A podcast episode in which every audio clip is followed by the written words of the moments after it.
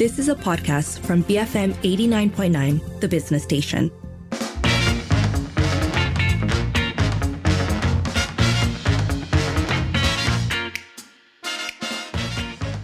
Is 5.10 and you're listening to the evening edition with Lynn and it's time for Popit Popit Parliament where we bring you updates from the day Dewan Rakyat.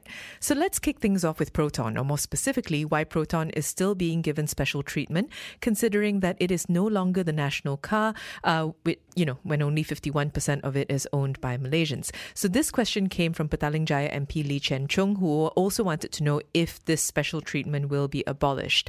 Deputy International Trade and Industry Minister Liu Chin Tong explained that under the National Automotive Policy 2020, that cr- the criteria listed for a Malaysian vehicle project can be used as a guide on Proton's status as a national car maker, and that to qualify as a national car brand, it, the criteria stated that the manufacturer must be majority owned by Malaysians, remember that 51%, and focus on the development of local supply chains. He added that the criteria also included the car maker's ability to conduct local research and development activities and provide job opportunities for locals. Uh, he went on to explain how Proton meets these requirements.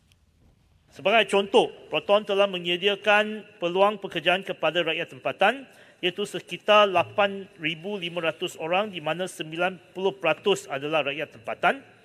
Selain itu, Proton telah melantik lebih 180 syarikat tempatan tahap 1, Tier 1 dalam rantaian pembekalan keseluruhannya dan nilai putara purata. Nilai purata perolehan tempatan adalah di antara 75% sehingga 80%. Terutamanya bagi model-model yang dibangunkan secara tempatan sepenuhnya.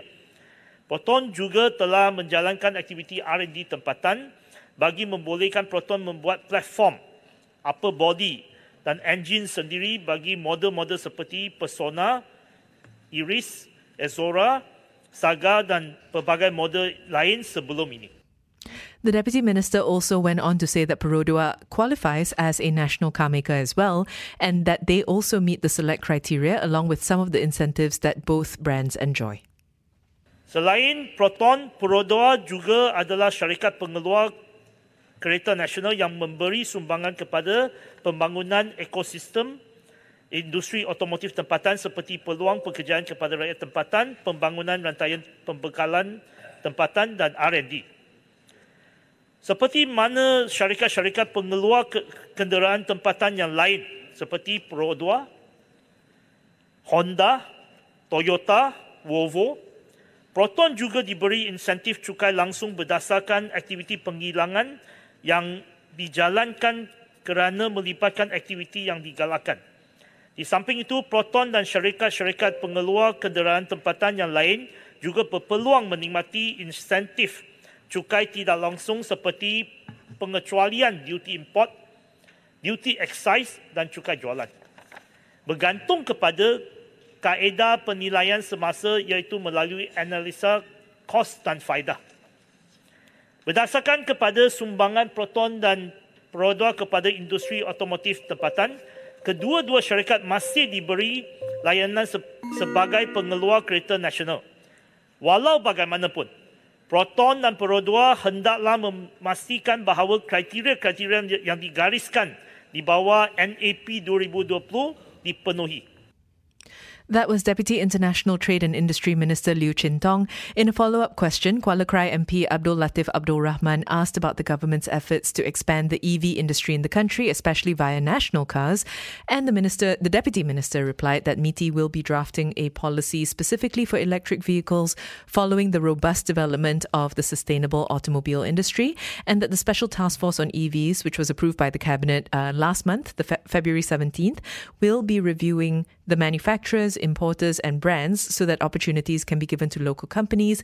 He also said that local EV production might happen in the next two years, seeing the rapid development of the industry on a global scale. So, um, if we go back though to the point about national cars, what do you think of the incentives provided in our local setting for them? Uh, do you think it's important? What further steps could the government take to help national car makers? You can call double seven double three two nine hundred, tweet us at BFM Radio, and send us a voice note or WhatsApp 018 789 8899. Uh, next up, Indra Makota MP Datuk Sri Saifuddin Abdullah asked the Ministry of Higher Education to talk about the measures that will be implemented to ensure that educational reform of institutes of higher learning is carried out. And the Deputy Minister of Higher Education, Datuk Muhammad Yusuf Abdal, said that the government plans to set up a special task force to review and conduct in depth studies on national higher education policies. He said the task force will also provide recommendations and views on the existing policies' weaknesses, strengths, and areas where they're lacking. Semua ini bertujuan memastikan pada peringkat dasar dan polisi kita mempunyai hala tuju dan pendirian yang jelas, kemas dan terbaik. Untuk makluman Tuan Yang Dipertua serta Yang Berhormat Indra Mahkota, keahlian jatuhan kuasa ini akan melibatkan tokoh-tokoh dalam pendidikan tinggi dan tokoh-tokoh terkemuka industri yang boleh menyumbang idea dan buah fikiran yang bernas secara holistik bagi meningkatkan kualiti dan prestasi penyampaian pendidikan tinggi. Jawatan kuasa ini akan diperuntukkan masa tiga bulan untuk mengemukakan dapatan dan saranan penambahbaikan yang bakal menjadi asas pembangunan plan induk pendidikan tinggi negara kita. Semasa ucapan perutusan tahun baru 2023, Kementerian telah mengutarakan 11 azam yang akan menjadi fokus utama kementerian dalam melonjakkan sektor pendidikan tinggi negara. Antara fokus yang telah disenaraikan antara lain adalah memastikan hala tuju dan aspirasi nasional diberikan perhatian oleh IPT kita. Memperkasa mahasiswa dengan memberikan gerakan mahasiswa lebih banyak tanggungjawab dan peranan, khususnya dalam hal-hal yang melibat aktivisme dan kepimpinan mahasiswa.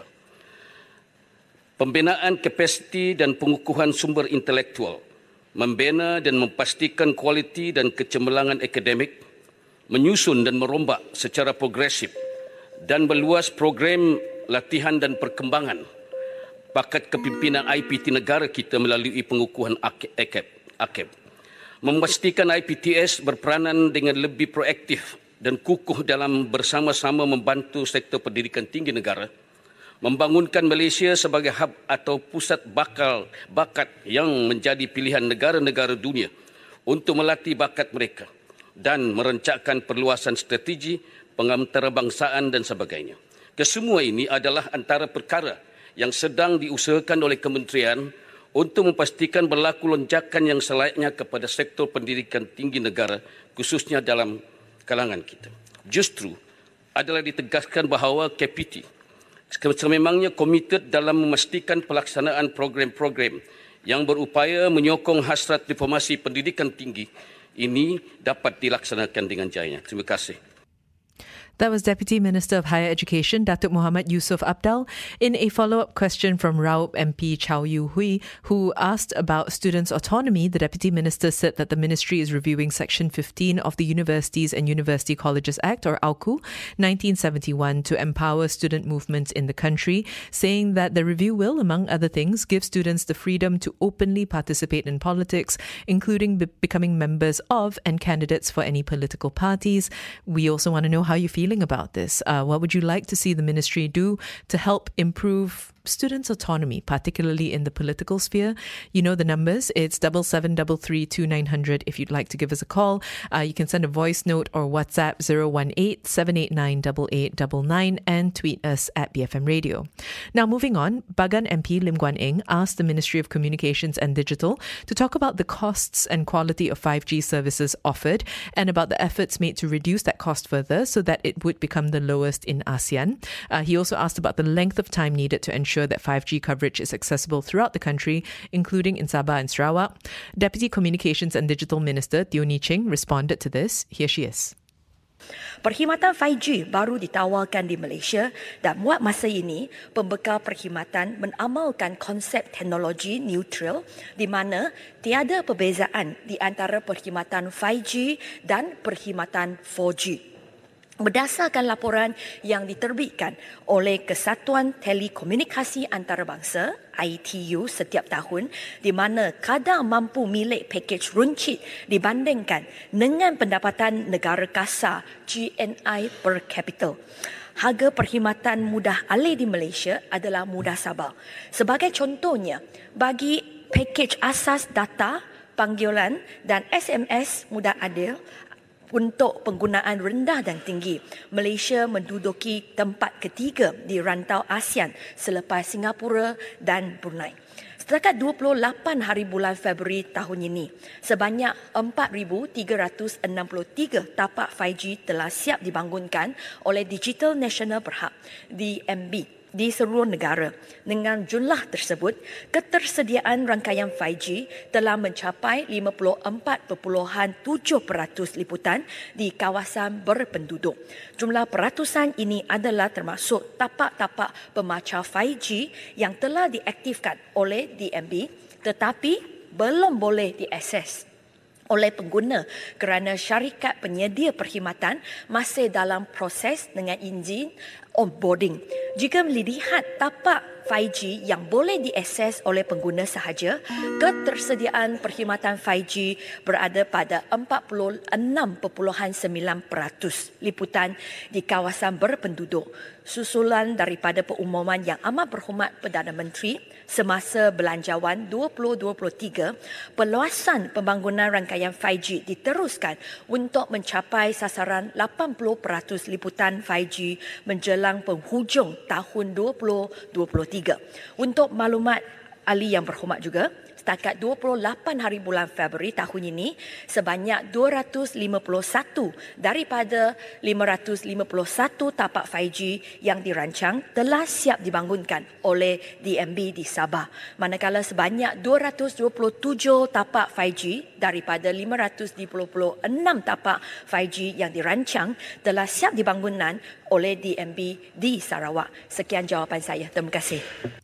You just heard Deputy Communications and Digital Minister Theoni Ching. So, in essence, what she said is the Communications and Multimedia Act 1998 does encourage competition and self regulation in the industry, but the prices offered by service providers are determined by market forces, and that if the market fails to function efficiently, then MCMC can intervene in setting prices. She did add, though, that MCMC regulates access prices at the wholesale level with quote unquote wholesale permission through the legal instrument of the Commission Determination on the Mandatory Standard on Access Pricing, that's the MSAP, and that studies on these access prices are made periodically.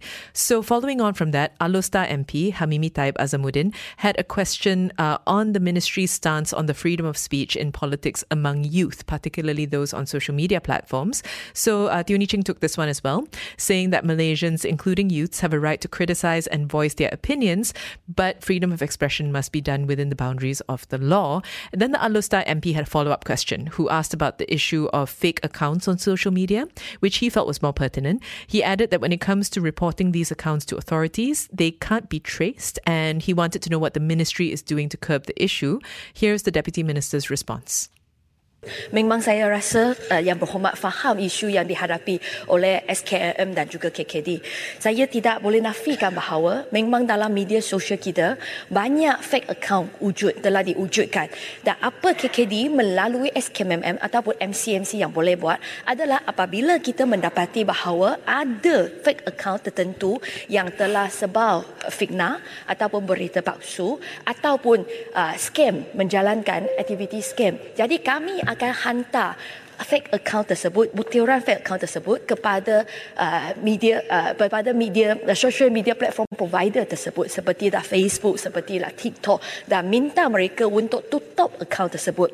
Untuk maklumat yang berhormat, KKT ataupun MCMC kita tak ada kuasa untuk terus tutup akaun tersebut. Jadi kita memang perlulah minta kerjasama daripada uh, platform provider untuklah memberilah kerjasama dengan kita supaya akaun-akaun yang kita rasa telah keluarkan kenyataan-kenyataan yang berbau perkauman ataupun menghina institusi uh, kita uh, ditutupkan. Tetapi tak semestinya mereka akan sentiasa bagi IP seseorang fake account tersebut kerana mereka juga akan ikuti undang-undang di negara mereka masing-masing. Jadi itu memang merupakan satu uh, kekangan yang dihadapi oleh kita. Jadi usaha kita adalah kita nak buat banyakkan lagi engagement libat urus dengan social media platform provider ini supaya mereka lebih memahami situasi dan konteks di negara kita dan saya harap apabila kita bolehlah uh, membina ini mutual trust jadi kita mereka bolehlah memberi kerjasama yang lebih meluas kepada kita. Sekian sahaja. Terima kasih.